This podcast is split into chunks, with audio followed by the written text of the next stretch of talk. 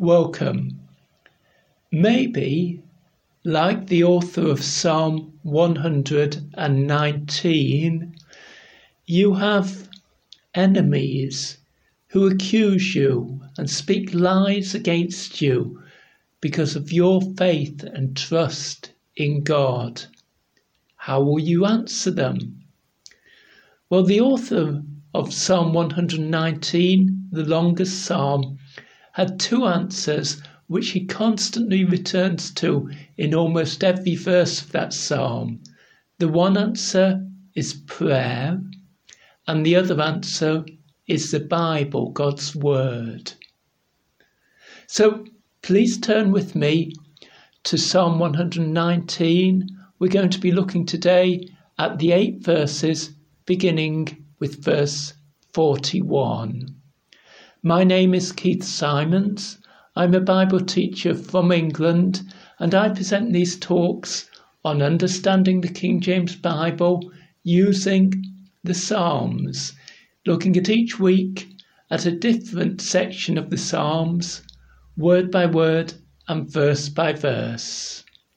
Today, as I've said, we're looking at Psalm 100, Psalm 119, the eight verses beginning with verse 41, which are headed with the Hebrew letter, it's spelt V A U in the King James Bible, but we usually pronounce the name of that letter as Vav. And the reason for that Hebrew letter in the heading is that each of these eight verses begins in Hebrew with the letter Vav which actually means and in the Hebrew language. And so you see several of these verses begin with the word and in the King James Bible. But because our King James translators liked variety, they also translated it in other ways too. So it's also in verse 41, so in the next verse, and, and so it continues. So, verse 41 Let thy mercies come also unto me, O Lord, even thy salvation, according to thy word. Thy mercies, your kindness. Let your kindness come also unto me, O Lord, he prays. In other words, God, I'm dependent on your kindness your goodness, your faithfulness. I couldn't live without your kindness, goodness, and faithfulness in my life. It's by your kindness that the sun shines. It's by your kindness that the rain comes. It's by your kindness that earth produces a harvest that is my food.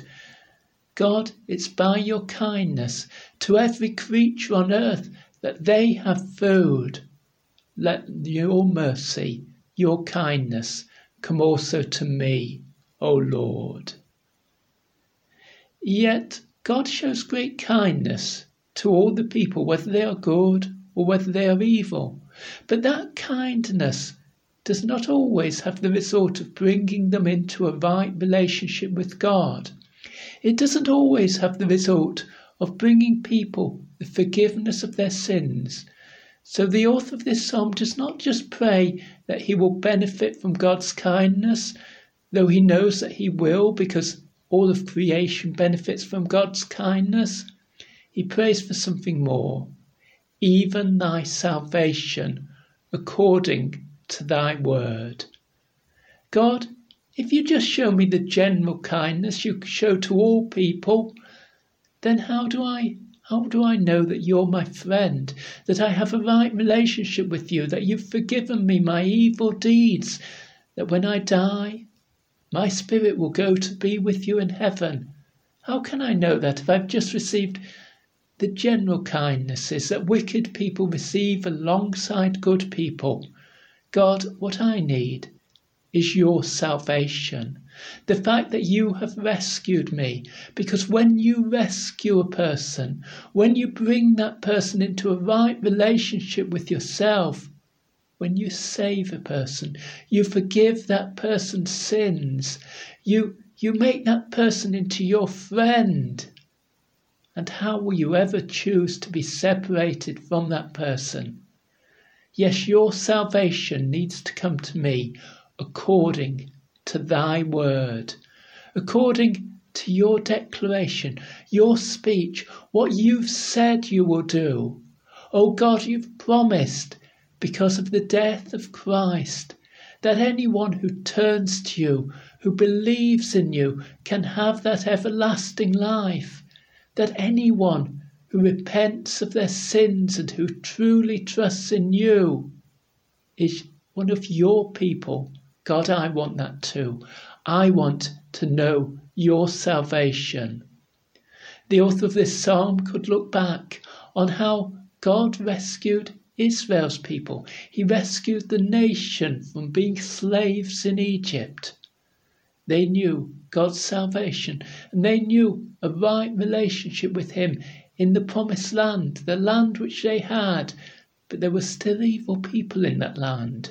There were still wicked people in that land. So just as God had saved their nation, so they needed to know that God had saved each of them personally. They needed God's salvation. And the knowledge of God's salvation brings something wonderful to them. Verse 42 So shall I have wherewith to answer him that reproacheth me, for I trust in thy word. Reproacheth. There are enemies of God's people. The author of this psalm knew that he had enemies, and those enemies were accusing him, accusing him of false things, accusing him with evil words. He saw that he must answer that enemy, and he must answer him powerfully. Wherewith? Wherewith means something, so shall I have something to answer him. However, the Hebrew word is the word for word. It's the same Hebrew word as is translated word at the end of verse 42. So we could interpret verse 42 to read, So shall I have the word to answer him that reproacheth me, for I trust in thy word. So it's a salvation that brings the answer, but it's God's word that he trusts in to bring for the author his own word to answer the people who are accusing him. Do you see this? God is sending his word. God has declared his word in the Bible. And it is those words that the author of our psalm wishes to use, needs to use, to answer his enemies. His enemy is saying to him, Why are you trusting in God? God won't help you. He says, God, give me your word, and then I have an answer for him. Then I know how to respond to him. Let me know your promises. I trust in your promises, and it is those promises that will answer it. God has made promises which we can trust.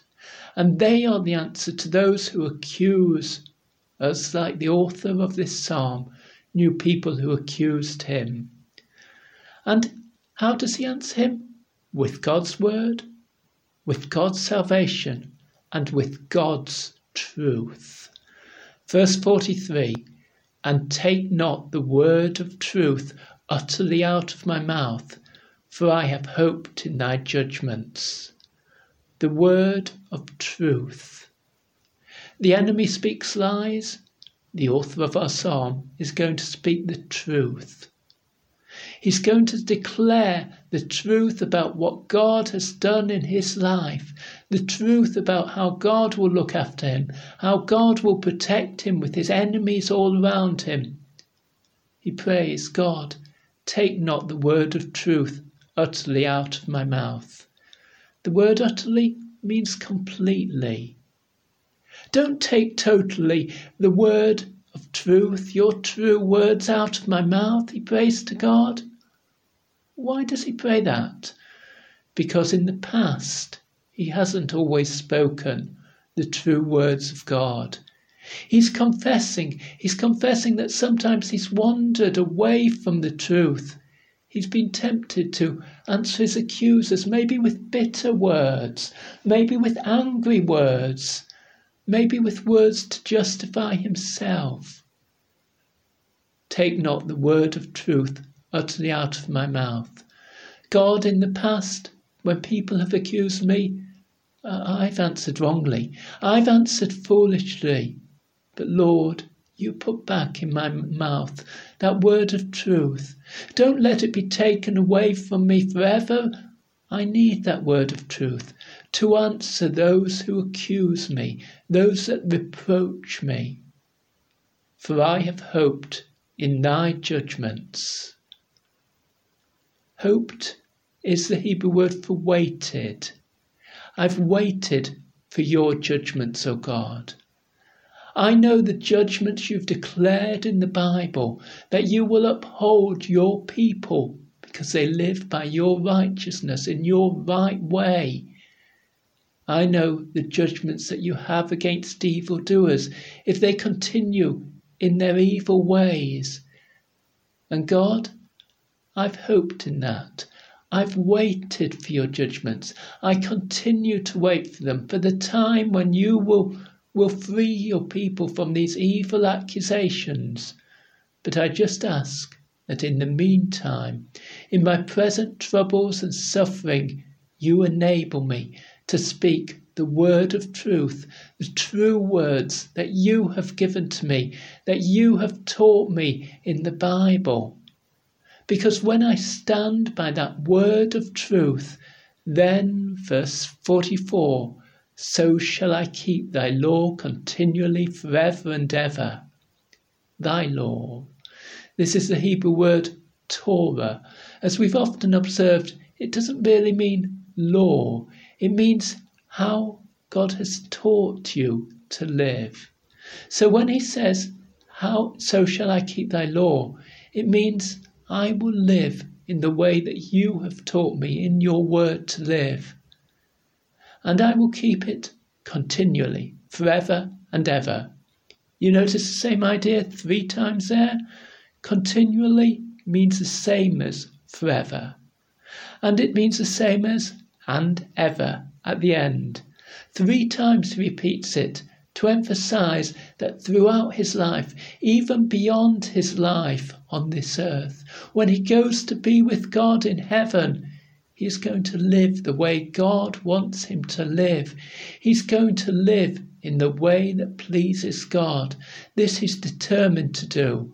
And God's salvation, God's word, God's word of truth is what's going to give him the power to perform that promise to keep God's law, to live in the way that God wants. Are we starting to see now, maybe, why it is each section of this, this eight verse section begins with the word and or vav in the Hebrew language? It, it's doing so because there's a very strong connection between these different thoughts and these different ideas now, they say nowadays when they're teaching people to write good English, you shouldn't begin a sentence with the word and. Well, the King James Bible translators didn't translate every verse here to begin with the word and, although they could have done, it would have been a perfectly good translation. But our next verse they do translate to begin with the word and. Verse 45 And I will walk at liberty, for I seek thy precepts. I shall keep thy law, and I will walk at liberty. Uh, some of you are thinking that's a bit strange, because isn't the purpose of law to restrict what we do? So that we're not free, we've got to obey laws. And yet, the keeping of thy law in verse 44 is given us a cause why in verse 45 I will walk at liberty. What's going on here then? Liberty. In the Hebrew language, it means in a wide place. like someone who's walked through a narrow path, a gorge, we call them, where, where there's high cliff walls on both sides, and he's trapped in in this narrow, narrow valley. And suddenly the road widens out, and he's no longer so restricted, and he has freedom. That's the picture here. It's saying, when I follow your law, when I live in the right way, the straight and narrow way, as Jesus called it, when I live in the way that pleases God, the effect is not to restrict me. The effect is not to control me so that I can't do things. The effect is to give me true freedom. Freedom to live in the way that God wants. Freedom to do the good things which God has provided for me to do. Living by the way that God wants is not a burden. It's not a trouble in our life. It's a cause of freedom. For I seek thy precepts. Precepts, another of these words which the psalm uses for the word of God. It means particularly what God has visited, visited us to place before us. In other words, God has come to his people. God has come to them to give them his Bible, His Word. So, how precious is the Word of God? You know, if God if God hadn't spoken His Word to us, if we didn't have the Bible, well, we might be able to work out some things about God. We might know Him as a great provider because we can see that God provides our food, or we might know Him to be a judge because He's provided in this world that, that people shouldn't live for all time, that our lives come to an end in this world. We might be able to work out all things about God, but would we really know God? He says, I seek thy precepts. I love what you've written in the Bible, God. I desire to know more and more of what you've revealed. God, you've come to us. You've given to us your word, your Bible, so that by knowing the Bible, we can know more of you. I seek thy precepts. I desire to know them more and more every day. Verse 46 I will speak of thy testimonies also before kings and will not be ashamed. The word testimonies in the Psalms describes the evidence that God's given of his relationship with his people. Uh, things like the Ten Commandments and the Ark of the Covenant are described in the Old Testament as testimonies. I will speak of thy testimonies, therefore means I'm going to speak of the evidence you've given God, of the relationship that you have with me. I'm going to declare, declare about the good things that you've done in my life and the lives of your people. And I'm bold. Uh, yes, perhaps previously, verse 43, I've not always spoken the word of truth when enemies have reproached me, when they've accused me. But now, as I keep your law, as I live the way you want me to live, I can be bold. I can speak of what you've done, God, even before kings, even before the most powerful of people, even before the rulers that other people are afraid of. And I will not be ashamed. I will have no reason for to be put to shame. I know, God, that you are a faithful God. I know, God, that you are working in the lives of your people. So when I testify to what you've done, when I am a witness to what you have done before kings, I will not be ashamed. Verse 47 and I will delight myself in thy commandments, which I have loved. And verse 48 My hands also will I lift up unto thy commandments, which I have loved, and I will meditate in thy statutes. I read both verses there because of that repetition, thy commandments, which I have loved. God, I love what you have instructed us to do. I love the rules which you have given us to live by. I love your law. It brings me pleasure. It brings me pleasure because you have forgiven my sins. It brings me pleasure because I can now live in the way that you want me to live. God, I love everything you said. I even love your commandments. I even lift up my hands also unto thy commandments. Verse 48. What does this mean, lifting up of the hands? Well, we read in the Bible that this was an ancient form of prayer. It's referred to in both Old and New Testaments, the lifting up of the hands in prayer. It's also the way that oaths, uh, serious promises made before God were made. People would lift up their hands to declare their promise. So when he's saying, I lift up my hands to your commandments, well, he could mean, I pray that I'll be able to keep your commandments which I've loved, or he could be saying, I promise I'm going to keep your commandments which I've loved. But I think the answer means I'm going to reach out to your commandments. I desire them so much. I want to take hold of them, to take hold of them fully, to live by them, to embrace them, because I love them. God, I love your law. I love every part of your law. It's your law that I desire, that I desire to, to take over my life, that I can live by it. God, I think of your law, and it fills me with delight to think of the things you've said, to think of the ways you've taught us to live. And I will meditate in thy statutes. Statutes, another name for God's law. It especially means what God's revealed and what God's recorded for us in the Bible.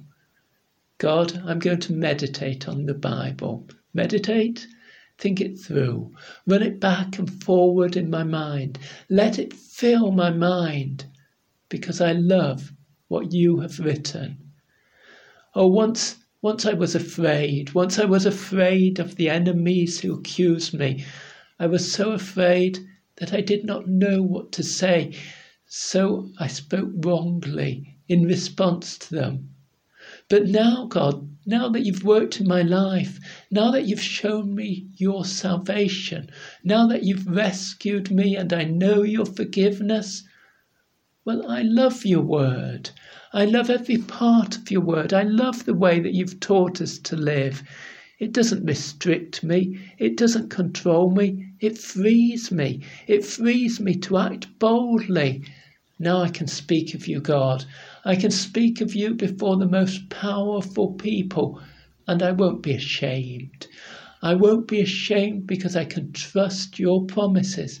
I can trust that your judgments are true, that you will do everything that you have said that you will do, that you will set me free to serve you, you, the God who I delight myself in, you, the God whose word I truly love.